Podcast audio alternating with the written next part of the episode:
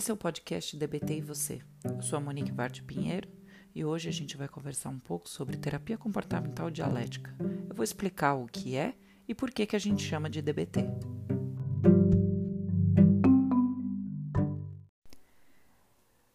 A terapia comportamental dialética foi desenvolvida nos Estados Unidos pela doutora Marsha Linehan.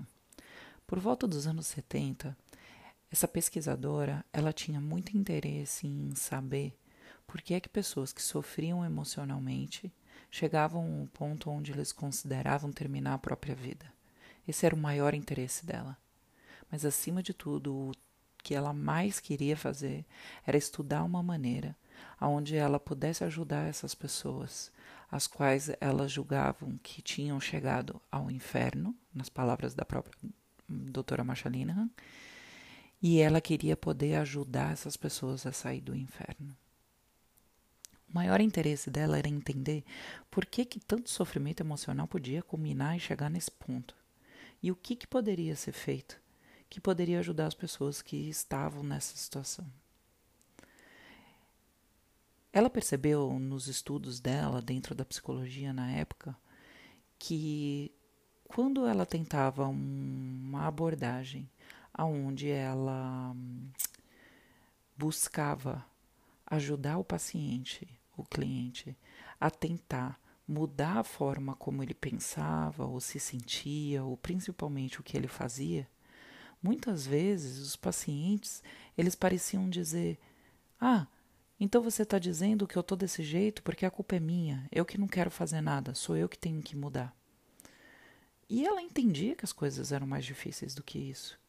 E ela percebia que muitas vezes esse approach muito voltado para a mudança, ela acabava perdendo os pacientes dela.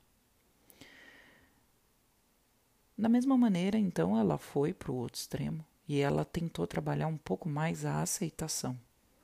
Então, ela voltou o foco dela em tentar mostrar para esses pacientes que ela entendia que fazia sentido que eles estivessem sofrendo tanto, dada a situação, o contexto e a história deles. Porém, da mesma maneira, os pacientes então respondiam para ela: Ué, então você está dizendo que não tem jeito? Que sempre vai ser assim? Que não tem solução? Que eu só tenho que aceitar e mais nada? E de novo ela sentia que ela não estava conseguindo atingir. Dessa maneira, ela resolveu então procurar estudar principalmente a filosofia de aceitação e o que mais que poderia ser feito no mundo da pesquisa voltado para mudanças de comportamento. E foi quando, adicionado a também a filosofia Zen, que era algo que ela estudava e queria compreender, e um, uma pessoa da equipe dela, na verdade, que acabou é, mostrando e apontando para ela que talvez o que ela procurasse fosse esse balanço, esse equilíbrio entre um lado e o outro, foi quando a primeira vez a palavra dialética veio à tona e foi quando ela realmente foi estudar sobre o que, que isso queria dizer, foi quando então ela chegou à conclusão de que, na verdade, o que precisava acontecer na terapia, bem como na vida desses clientes, era que houvesse mais equilíbrio entre a aceitação e a mudança. E é aí então que esses dois polos, esses dois extremos, ficam em constante relacionamento dinâmica durante todo o processo terapêutico para ajudar a pessoa que sofre tanto, que considera terminar a vida ir em busca de uma vida que vale a pena.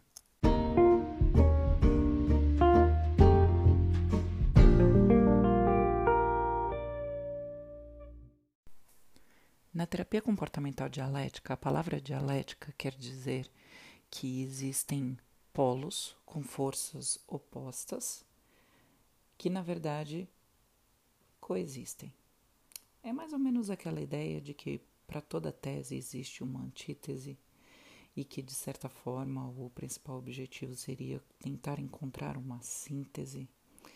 É a ideia de que existem forças que me atraem à Terra, bem como existem forças que magneticamente tentam me puxar da Terra e, de certa forma, porque existe essa polaridade, eu acabo encontrando um equilíbrio que me mantém em pé na Terra.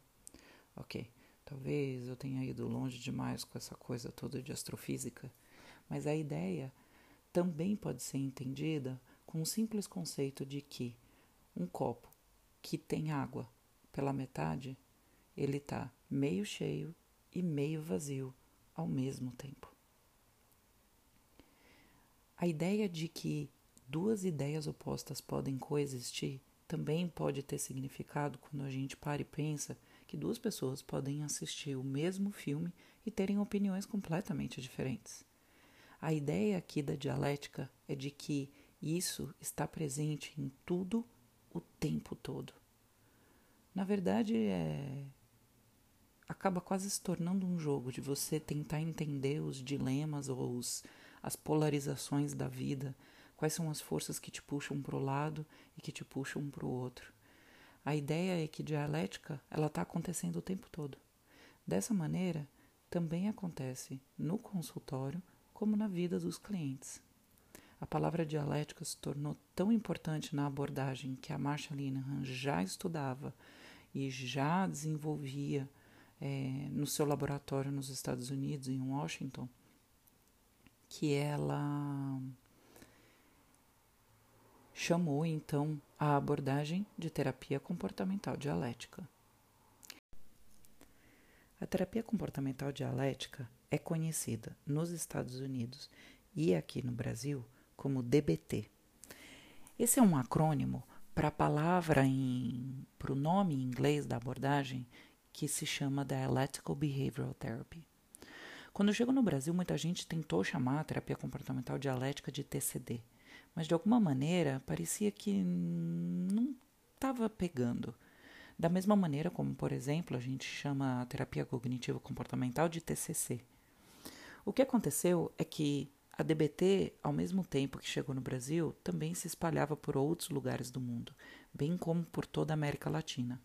Dessa forma, houve um acordo entre todos os países latino-americanos de que o nome da abordagem, bem como certos termos dentro da terapia, das estratégias e tudo mais, seriam mantidas as siglas que são usadas em inglês. E assim nasce a DBT, que começa também a dar os seus primeiros passos no Brasil.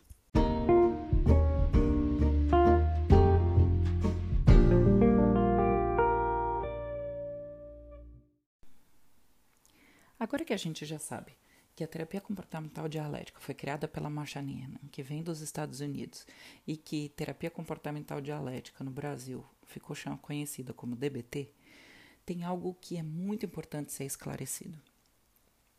A DBT, de fato, ela é baseada em evidências científicas. Isso significa que ela segue o rigor mais apurado e moderno dentro do mundo das ciências do comportamento humano. E de fato, essas evidências científicas mostram que a DBT ela tem excelentes resultados para pacientes que muitas vezes apresentam comportamentos suicidas ou cases, que também são conhecidos como comportamento autolesivo sem intenção suicida. É o famoso automutilação, quando a pessoa se machuca, mas ela não tem a intenção de morrer por conta desses machucados. Por conta desse fator e por conta desses dados, muitas vezes a DBT acaba sendo ou mencionada ou é, entendida como se fosse um protocolo de prevenção ao suicídio. E na verdade a DBT está longe disso. O principal foco da DBT é ajudar pessoas a construírem vidas que valem a pena. Esse é tipo o lema da DBT. Acho que quem trabalha com DBT em algum momento ou em algum lugar dentro do consultório vai ter alguma faixa ou alguma coisa que está escrito essa frase, ou alguma variação.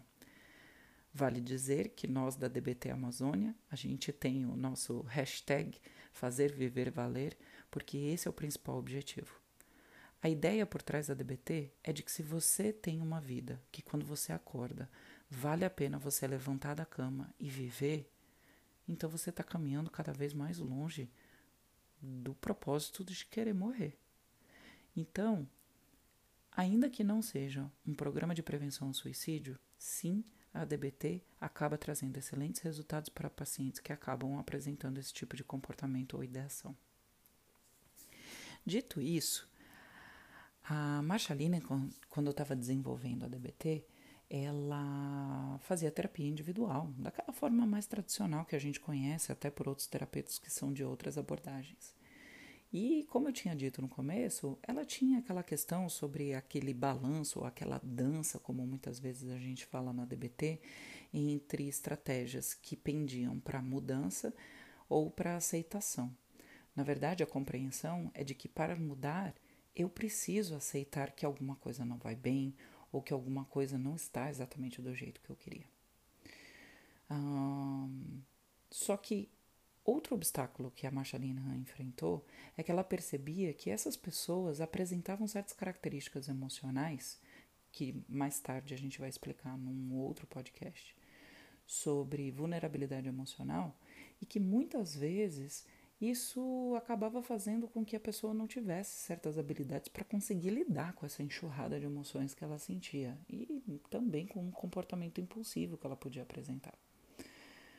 Foi então que ela percebeu que, na verdade, ela precisava ensinar certas habilidades para que as pessoas conseguissem regular essas emoções, para que daí na terapia a coisa pudesse caminhar para frente e realmente essa pessoa pudesse atingir suas metas, que iam ser o que ia construir uma vida que valesse a pena.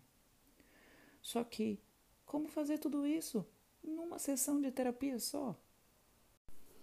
A solução encontrada para isso era de que para que as pessoas pudessem aprender essas habilidades sem necessariamente tomar o tempo da terapia individual, porque muitas vezes os clientes acabavam reclamando que eles ficavam aprendendo as habilidades e eles não tinham tempo para falar das coisas que eram realmente importantes, ou que eles julgavam realmente importante, também era acabava tomando tempo da gente conseguir entender exatamente o que foi que aconteceu e por que, que certos comportamentos continuavam acontecendo. O que, que reforça esses comportamentos? Quais são as vulnerabilidades que interferem? Quais são os fatores que acabam contribuindo para que determinado comportamento inadequado ou inefetivo continuasse acontecendo? Foi quando decidiu-se então dividir a, o trabalho terapêutico em duas partes. O cliente então faria a terapia individual uma vez ou mais vezes, de acordo com a necessidade do caso, é, no formato tradicional de 50 minutos, e uma vez por semana ele teria que participar de uma aula em grupo, onde ele ia aprender as habilidades.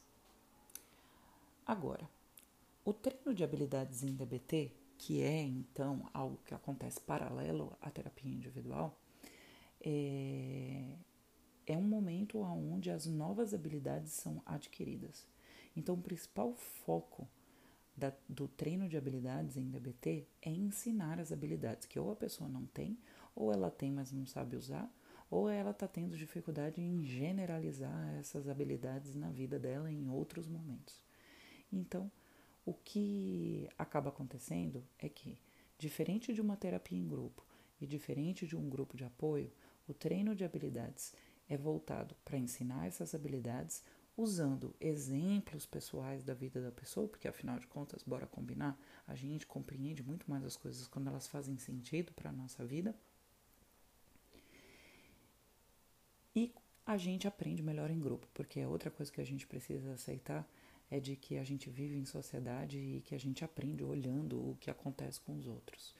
Dessa maneira, então, pacientes que se comprometem a fazer terapia comportamental dialética, eles acabam aprendendo em algum momento mais cedo, mais cedo do que tarde, de que eles vão ter que participar, pelo menos uma vez por semana, na terapia individual e, um e uma vez por semana no treino de habilidades, que geralmente dura de uma hora e meia, duas horas, dependendo da clínica e do tipo de é, velocidade com que eles estão ensinando as habilidades. Outra coisa que é importante dizer é que tem outros dois é, componentes da terapia comportamental dialética que transforma DBT em DBT. Uma outra coisa que é oferecida que foi muito diferente é, das outras abordagens é o que a gente chama de coaching telefônico. ou em alguns lugares também já vi sendo chamado de coaching sob demanda. Porque nem sempre as pessoas estão ligando e falando no telefone. Hoje quase todo mundo manda mensagem. Mas a ideia por trás disso é de que se um dos clientes estiver passando por um momento de crise e ele precisar de ajuda ou para colocar a habilidade em prática ou para conseguir entender qual é a habilidade que ele tem que usar naquele momento de crise, então ele teria acesso direto ao terapeuta dele para que ele pudesse ajudar nesse momento. Porque nos meus anos trabalhando como terapeuta, poucas pessoas vêm no meu consultório e têm uma crise ali na minha frente.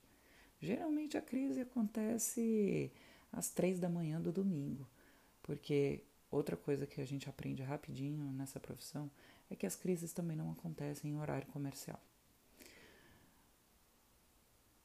Isso é um outro assunto que também acho que vale um episódio só para a gente conversar sobre isso. Não só para o cliente entender o, o uso é, adequado do coaching telefônico, mas também para ajudar alguns terapeutas para que eles consigam colocar é, equilíbrio e limites em como oferecer esse tipo de serviço.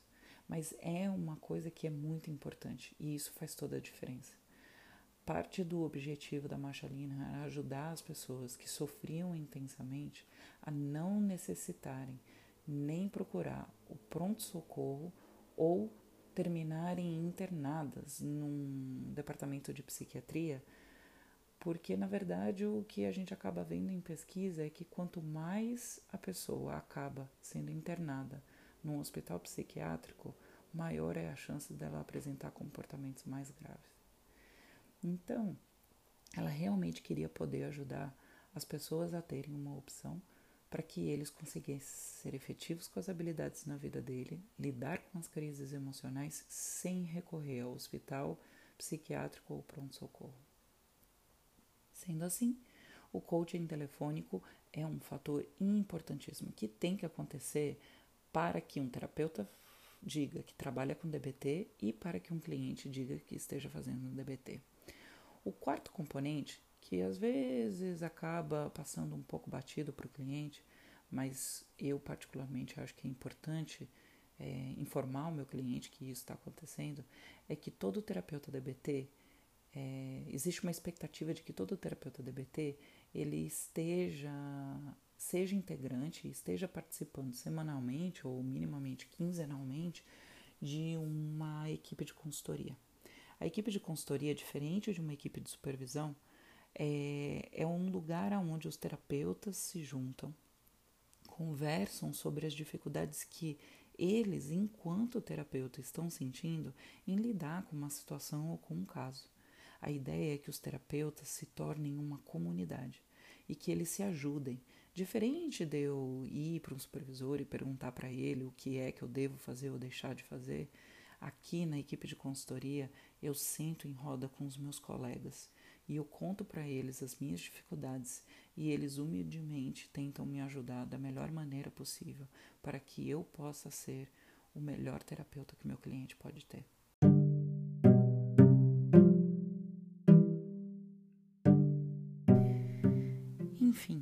Esse foi o nosso primeiro episódio explicando um pouco sobre o que é DBT. Logo mais nos próximos episódios a gente vai introduzir o outro conceito que é sobre você. A gente vai explicar sobre a teoria biosocial, a gente vai explicar quais são os módulos do treino de habilidades e que habilidades são essas que todo mundo tanto precisa saber. O que eu posso dizer é que DBT me ajuda a mudar a vida das outras pessoas, mas eu acho que o maior ganho que eu tive com o DBT foi o quanto mudou a minha vida. Mas isso eu acho que vai ser assunto para um outro podcast.